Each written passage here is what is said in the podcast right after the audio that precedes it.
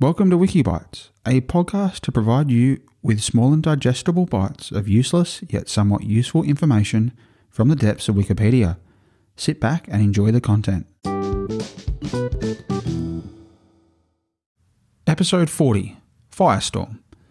A firestorm is a conflagration or large fire which attains such intensity that it creates and sustains its own wind system. It is most commonly a natural phenomenon created during some of the largest bushfires and wildfires.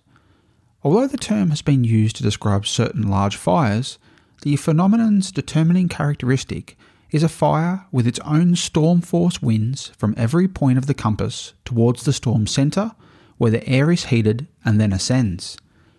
The Black Saturday bushfires and the Great Peshtigo fire are possible examples of forest fires with some portion of combustion due to a firestorm as is the Great Hinckley Fire. Firestorms have also occurred in cities, usually due to targeted explosives, such as in the aerial fire bombings of Hamburg, Dresden, and Tokyo, and the atomic bombing of Hiroshima. A firestorm is created as a result of the stack effect, the movement of air into and out of buildings through unsealed openings, chimneys, flue gas stacks, or other containers, resulting from air buoyancy. As the heat of the original fire draws in more and more of the surrounding air, this draft can be quickly increased if a low level jet stream exists over or near the fire. As the updraft mushrooms, strong inwardly directed gusty winds develop around the fire, supplying it with additional air. This would seem to prevent the firestorm from spreading on the wind, but the tremendous turbulence created may also cause the strong surface inflow winds to change direction erratically. Firestorms resulting from the bombardment of urban areas in the Second World War were generally confined to the areas initially seeded with incendiary devices, and the firestorm did not appreciably spread outward. A firestorm may also develop into a mesocyclone and induce true tornadoes or fire whirls. This occurred with the 2002 Durango fire, and probably with the much greater Peshtigo fire. The greater draft of a firestorm draws in greater quantities of oxygen, which significantly increases combustion, thereby also substantially increasing the production of heat. The intense heat of a firestorm manifests largely as radiated heat, or infrared radiation, which may ignite flammable material at a distance ahead of the fire itself. This also serves to expand the area and the intensity of the firestorm. Violent, erratic wind drafts suck movables into the fire, and as is observed with all intense conflagrations, radiated heat from the fire can melt asphalt, some metals, and glass, and turn street tarmac into flammable hot liquid. The very high temperature ignites anything that might possibly burn until the firestorm runs low on fuel. A firestorm does not appreciably ignite material at a distance ahead of itself.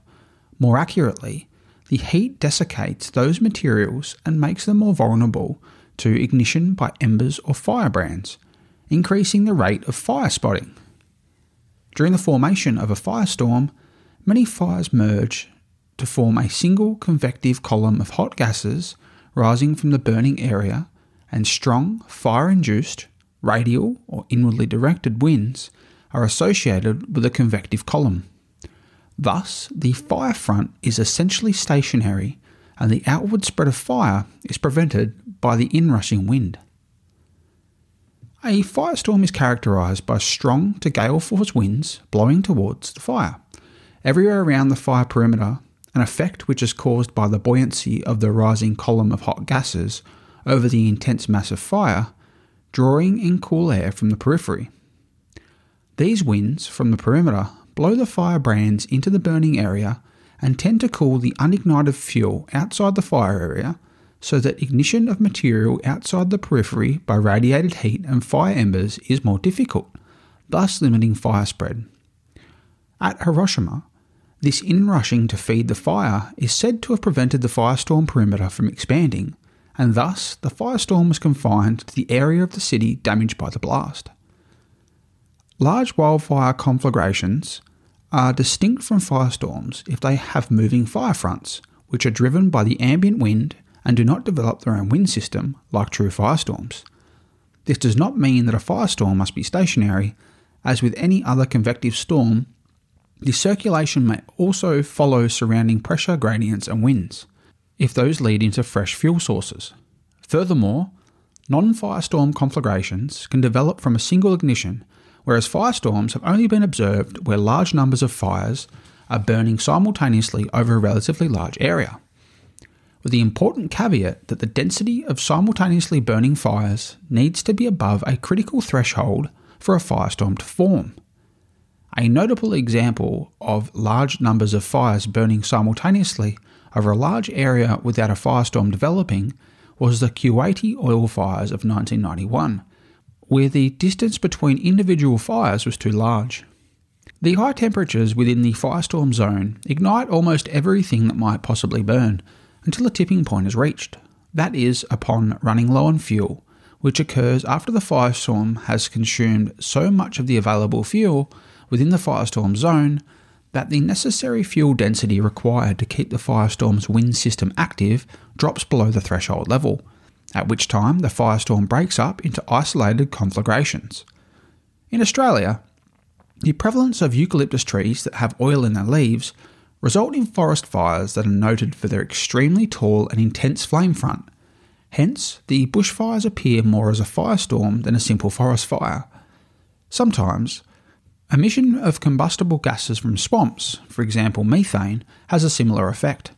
For instance, methane explosions enforced the Peshtigo fire.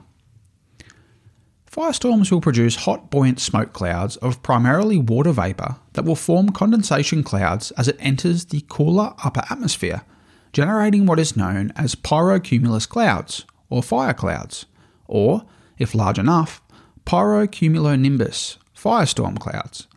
For example, the black rain that began to fall approximately 20 minutes after the atomic bombing of Hiroshima produced in total 5 to 10 centimetres of black soot filled rain in a 1 to 3 hour period.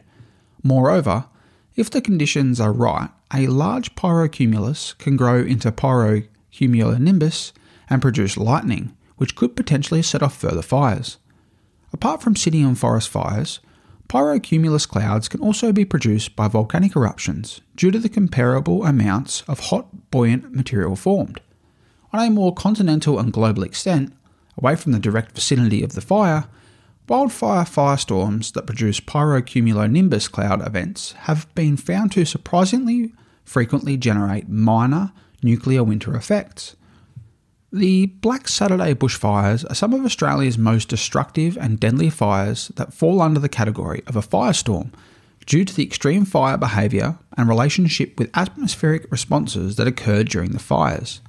This major wildfire event led to a number of distinct electrified pyrocumulonimbus plume clusters ranging roughly 15 kilometres high.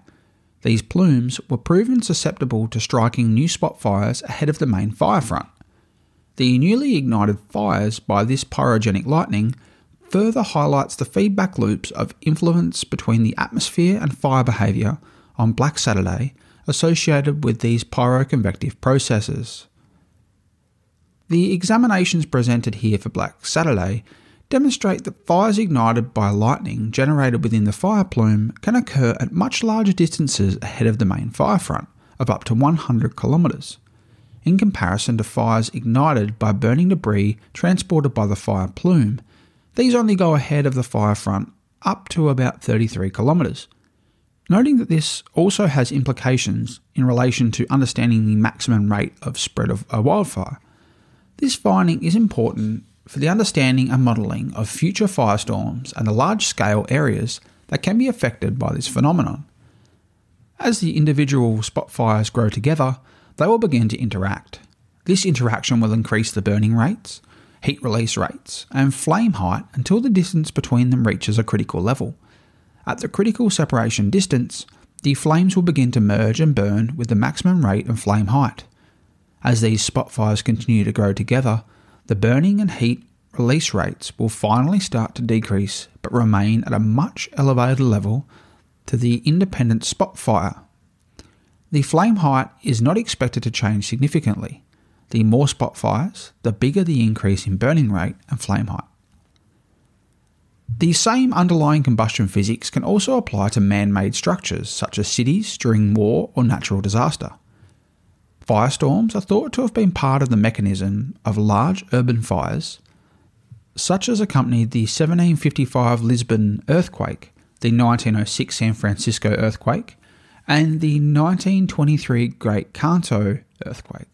Genuine firestorms are occurring more frequently in California wildfires, such as the 1991 wildfire disaster in Oakland, California, and the October 2017 Tubbs fire in Santa Rosa, California.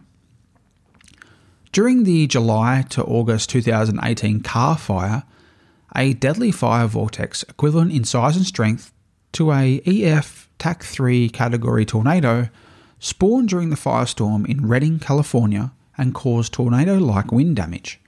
Another wildfire, which may be characterised as a firestorm, was the Camp Fire, which at one point travelled at a speed of up to 76 acres per minute, completely destroying the town of Paradise, California, within 24 hours on November 8, 2018. Firestorms were also created by the firebombing raids of World War II in cities like Hamburg and Dresden. Of the two nuclear weapons used in combat, only Hiroshima resulted in a firestorm. In contrast, Experts suggest that due to the nature of modern US city design and construction, a firestorm is unlikely after a nuclear detonation.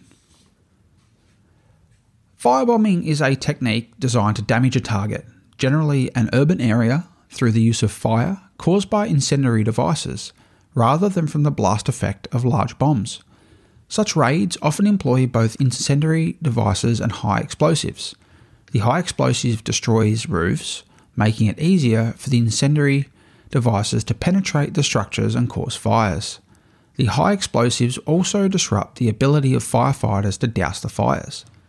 Although incendiary bombs have been used to destroy buildings since the start of gunpowder warfare, World War II saw the first use of strategic bombing from the air to destroy the ability of the enemy to wage war. London, Coventry, and many other British cities were firebombed during the Blitz, most large German cities were extensively firebombed starting in 1942, and almost all large Japanese cities were firebombed during the last six months of World War II. As Sir Arthur Harris, the commanding officer of RAF Bomber Command from 1942 through to the end of the war in Europe, pointed out in his post war analysis, although many attempts were made to create deliberate man made firestorms during World War II, few attempts succeeded. The Germans again and again missed their chance of setting our cities ablaze by a concentrated attack. Coventry was adequately concentrated in point of space, but all the same, there was little concentration in point of time, and nothing like the fire tornadoes of Hamburg or Dresden ever occurred in this country. But they did do us enough damage to teach us the principle of concentration, the principle of starting so many fires at the same time that no firefighting services However efficiently and quickly they were reinforced by the fire brigades of other towns could get them under control. According to physicist David Hafemeister, firestorms occurred after about 5% of all firebombing raids during World War II, but he does not explain if this is a percentage based on both Allied and Axis raids or combined Allied raids or US raids alone. In 2005, the American National Fire Protection Association stated in a report that three major firestorms resulted from Allied conventional bombing campaigns during World War II Hamburg, Dresden, and Tokyo. Unlike the highly combustible World War II cities that firestormed from conventional and nuclear weapons, a FEMA report suggests that due to the nature of modern US city design and construction, a firestorm is unlikely to occur even after a nuclear detonation, because high rise buildings do not lend themselves to the formation of firestorms because of the baffle effect of the structures, and firestorms are unlikely in areas whose modern buildings have totally collapsed, with the exceptions of Tokyo and Hiroshima because of the nature of their densely packed, flimsy wooden buildings in World War II. There is also a sizable difference between the fuel loading of World War II cities that firestormed and that of modern cities where the quantity of combustibles per square metre in the fire area in the latter is below the necessary requirement for a firestorm to form 40 kilograms per metre squared. Therefore, firestorms are not to be expected in modern Northern American cities after a nuclear detonation and are expected to be unlikely in modern European cities. Similarly, one reason for the lack of success in creating a true firestorm in the bombing of Berlin in World War II was that the building density or built upness factor in Berlin was too low to support easy fire spread from building to building. Another reason was that much of the building construction was newer and better than in most of the old German city centres. Modern building practices in the Berlin of World War II led to more effective firewalls and fire resistant construction. Mass firestorms never proved to be possible in Berlin, no matter how heavy the raid or what kinds of firebombs were dropped. No true firestorm ever developed. The incendiary effects of a nuclear explosion do not present any especially characteristic features. In principle, the same overall result with respect to destruction of life and property can be achieved by the use of conventional incendiary and high explosive bombs. It has been estimated, for example, that the same fire ferocity and damage produced at Hiroshima by one 16 kiloton nuclear bomb from a single B 29 could have instead been produced by about 1,200 tons of incendiary bombs from 220 B 29s distributed over the city. For Nagasaki, a single 21 kiloton nuclear bomb dropped on the city could have been estimated to be caused by 1,200 tons of incendiary bombs from 125 B 29s. It may seem counterintuitive that the same amount of fire damage caused by a nuclear weapon could have instead been produced by smaller total yield of thousands of incendiary bombs. However, World War II experience supports this assertion. For example, although not a perfect clone of the city of Hiroshima in 1945, in the conventional bombing of Dresden, the combined Royal Air Force and United States Army Air Forces dropped a total of 3,441.3 tons of ordnance, about half of which was incendiary bombs, on the night of 13th to the 14th of February 1945, and this resulted in more than 2.5 square miles of the city being destroyed by fire and firestorm effects, according to one authoritative source, or approximately 8 square miles by another. In total, about 4.5 kilotons of conventional ordnance was dropped on the city over a number of months during 1945. This resulted in approximately 15 square miles of the city being destroyed by blast and fire effects. During the Operation Meeting House firebombing of Tokyo on 9th to 10th of March 1945, 279 of the 334 B 29s dropped 1,665 tons of incendiary and high explosive bombs on the city, resulting in the destruction of over 10,000 acres of buildings, or 16 square miles, a quarter of the city. In contrast to these raids, when a single 16 kiloton nuclear bomb was dropped on Hiroshima, 12 kilometres squared of the city was destroyed by blast, fire, and firestorm effects. Similarly, Major Cortez, a surgeon in the USAAF who worked with the United States Strategic Bombing Survey, said that the 21 kiloton nuclear bomb dropped on Nagasaki did not do as much fire damage as the extended conventional airstrikes on Hamburg.